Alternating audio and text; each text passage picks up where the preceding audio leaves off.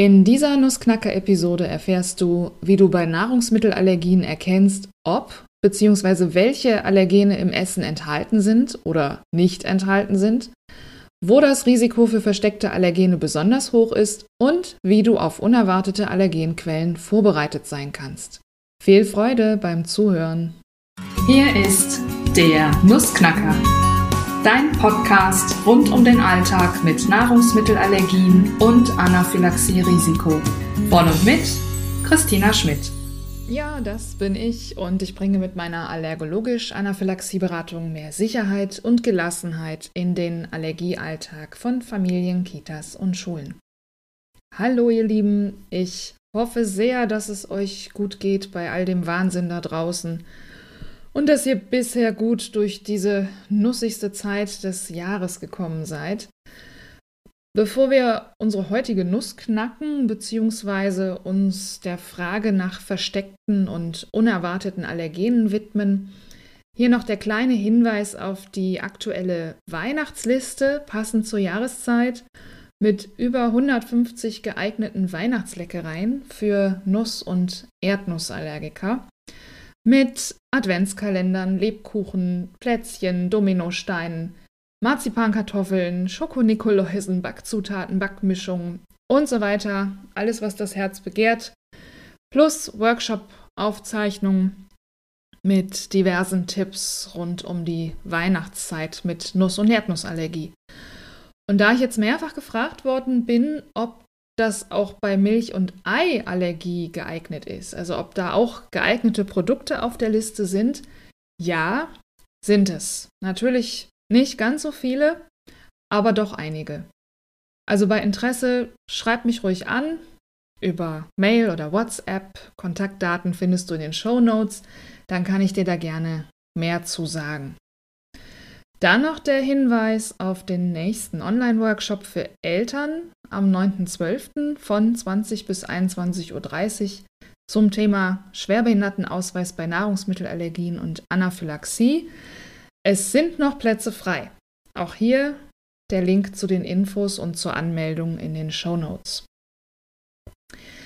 So, jetzt aber zum heutigen Thema und ich halte mir mal eben die Hand vors Gesicht. Du hörst es vielleicht. So, jetzt, jetzt siehst du mich nämlich nicht mehr. Jetzt bin ich nicht mehr da.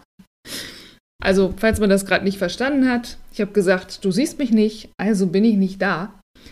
Ähm, dieses Spiel habe ich als kleines Kind immer gern gespielt. Ja, ich habe mir einfach die Augen zugehalten und dann war für mich klar, ich sehe nichts mehr, also bin ich versteckt. Und ähm, ja, was als Kinderspiel natürlich ganz lustig ist, kann bei einer Nahrungsmittelallergie lebensbedrohlich werden. Nahrungsmittelallergiker sind darauf angewiesen, möglichst sicher und genau zu wissen, was in ihrem Essen enthalten ist und was nicht.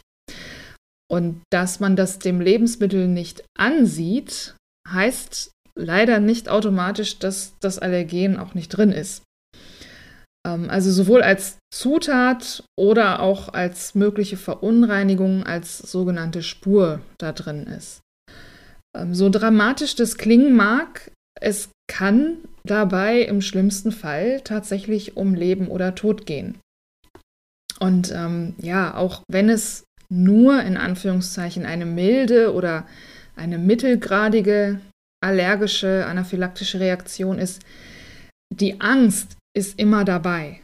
Ja, denn man kann ja am Anfang einer Reaktion, am Anfang einer Reaktion nicht vorhersagen, wie sie verlaufen wird. Ob sie mild oder mittelschwer oder vielleicht auch sogar schwer verlaufen wird. Hinterher ist man immer schlauer, aber vorher nicht. Also als Allergiker, als Allergikerin ist man zu 100% darauf angewiesen, zu wissen, was man isst und trinkt. Und bei Kindern steigt diese Verantwortung nochmal umso mehr, denn Kinder können sich nicht selbst helfen und sind auf die Lebensmittelkontrolle durch die betreuenden Erwachsenen angewiesen. Also wie erkenne ich nun, ob Allergene im Essen enthalten sind oder nicht? Da haben wir zum einen mal die Allergenkennzeichnungspflicht und zwar EU-weit. Also die 14 häufigsten Allergieauslöser müssen deklariert werden und die daraus hergestellten Erzeugnisse müssen ebenfalls deklariert werden.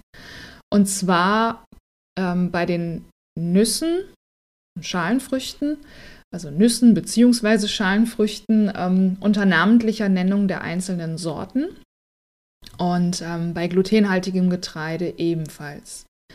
Von daher gilt, always read before you eat, also immer lesen, bevor du etwas isst. Das übrigens erst seit 2005. Ja, also davor, so lange ist das noch gar nicht äh, verpflichtend. Und davor war es wohl so, so wird es berichtet, ähm, wir waren damals noch nicht im Thema. Ähm, genau, da war es so, dass man halt an einem Lebensmittel tatsächlich entweder sehen musste, was drin ist, oder man hat so vorsichtig mal dran geleckt und einen kleinen Bissen genommen und gewartet, ob es dann kribbelt. Ja, also aus heutiger Sicht eine gruselige Vorstellung. Ähm, ja, diese Kennzeichnungspflicht ist schon mal schön, allerdings bezieht sich das nur auf die kennzeichnungspflichtigen Zutaten, nicht auf die Spuren. Die Spuren, die sogenannten, also die mögliche Kreuzkontamination, Verunreinigung durch Allergene, die Kennzeichnung ist freiwillig. Ja, also einerseits ist es gut für die Zutaten, weil äh, die deklariert werden müssen, unabhängig von der Menge. Aber bei den Spuren, ähm, ja, hakt es halt, das ist freiwillig und auch hier unabhängig von der Menge. Also es ist gar nicht definiert, wie viel überhaupt eine Spur ist. Ob das nur so ein Mikrokrümelchen ist oder ob das vielleicht auch eine ganze Erdnuss ist, die da mal vom Band gefallen ist ins Produkt. Daher Always read before you eat, also immer lesen vor dem Essen. Und when in doubt, leave it out. Also wenn du nicht sicher bist, lass es weg. Was für verpackte Ware gilt, gilt im Prinzip auch für lose Ware, also unverpackt verkaufte Ware, zum Beispiel beim Bäcker, Metzger, im Restaurant und so weiter. Ähm, die muss übrigens in Deutschland offiziell erst seit 2016 deklariert werden. Also 2014 wurde das ähm, Gesetz eingeführt. dann gab es eine Übergangsfrist bis 2016. Und der Unterschied zur verpackten Ware ist zum Beispiel, dass hier bei der losen Ware die mündliche Auskunft ausreicht, wenn es irgendwo schriftlich steht. Und dass das Spurenrisiko natürlich immer ungleich höher ist aufgrund der offenen Zubereitung. Ähm, wenn die mündliche Auskunft nicht möglich ist, weil zum Beispiel in der Kita oder in der Schule das, das Essen vorbestellt wird, dann äh, müssen schon bei der Bestellung, also vor der Kaufentscheidung, die allergenen Zutaten angegeben sein. Ja, nun gibt es ja so bestimmte Produkte, wo man denken würde, da kann einfach nichts drin sein. Hm.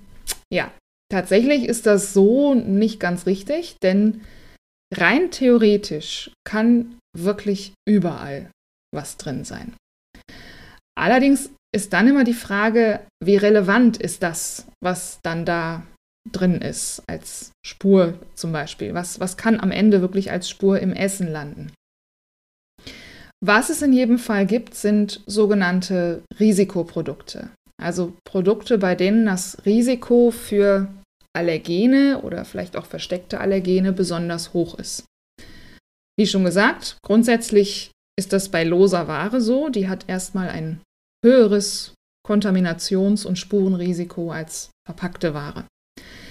Dann ist natürlich alles, was mit hoher Wahrscheinlichkeit mit größeren Allergenmengen in Kontakt kommen könnte, ist auch eher risikobehaftet. Also bei Nüssen und Erdnüssen zum Beispiel alles, was mit Müsli, zu tun hat. Müsli-Riegel, generell Gebäck, vor allem süßes Gebäck, Schokolade, Eis, Dessert, um nur so ein paar Beispiele zu nennen. Und auch bei Restaurants habe ich natürlich zum Beispiel als Erdnussallergiker ein wesentlich höheres Risiko ähm, in der chinesischen, asiatischen Küche als in der italienischen.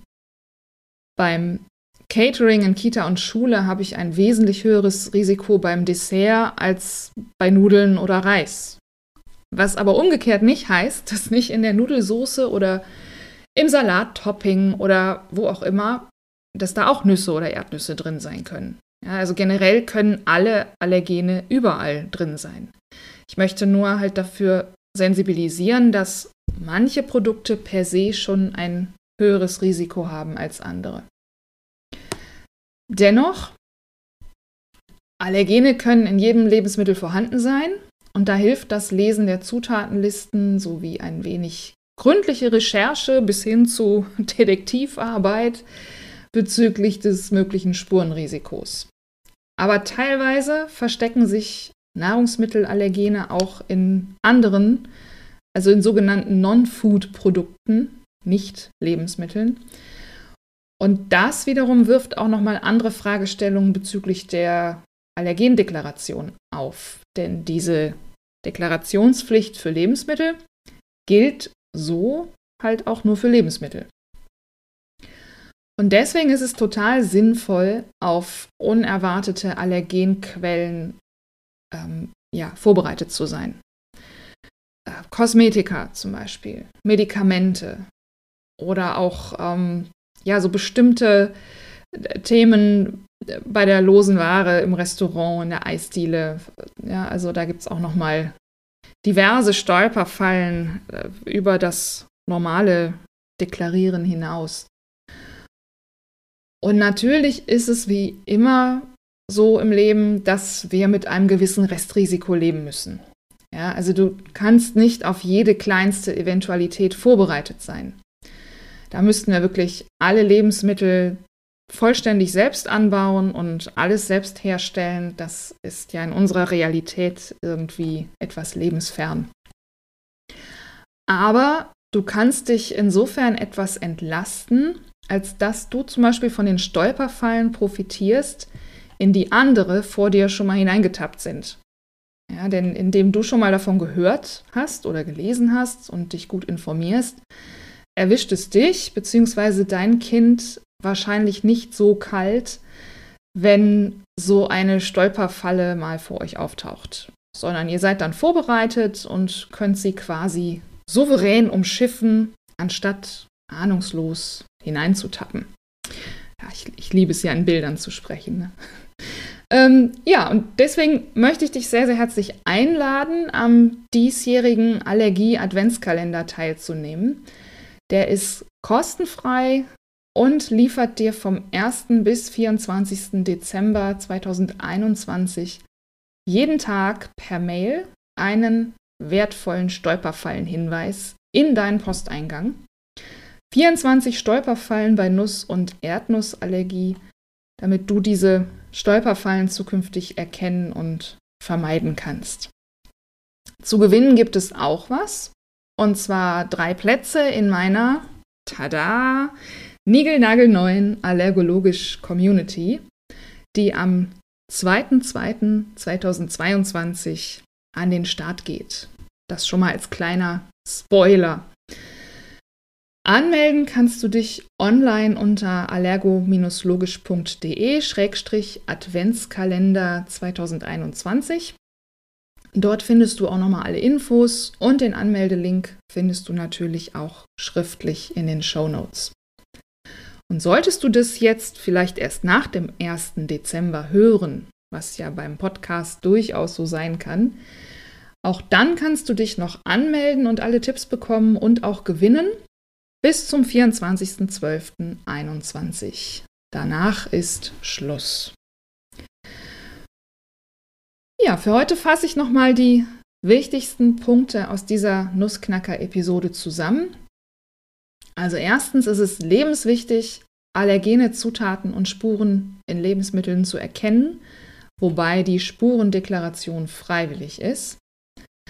Zweitens, in unverpackt verkaufter Ware und bei sogenannten Risikoprodukten ist das Risiko für versteckte Allergene besonders hoch.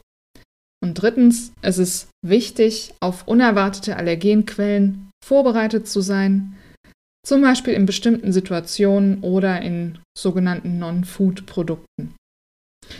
Der Allergie-Adventskalender hilft dir dabei. Die aktuelle Weihnachtsliste hilft dir natürlich ebenfalls. Und falls das Thema Schwerbehindertenausweis bei Anaphylaxie für euch relevant ist, sei dir nochmal der Online-Workshop am 9.12. ans Herz gelegt. Damit bin ich schon wieder raus für heute und freue mich, wenn wieder was Hilfreiches für dich dabei war. Schau gern noch in die Show Notes, abonniere diesen Podcast und sei auch in der nächsten Episode dabei, denn dann geht es endlich um das Thema Klassenfahrten mit Nahrungsmittelallergien. Und Trommelwirbel, ich kann da schon mal einen Special Guest ankündigen, mit dem ich ein sehr spannendes Gespräch zu dem Thema geführt habe. Also ich freue mich, wenn du wieder dabei bist, denn du weißt ja, kann Spuren von Wissen enthalten.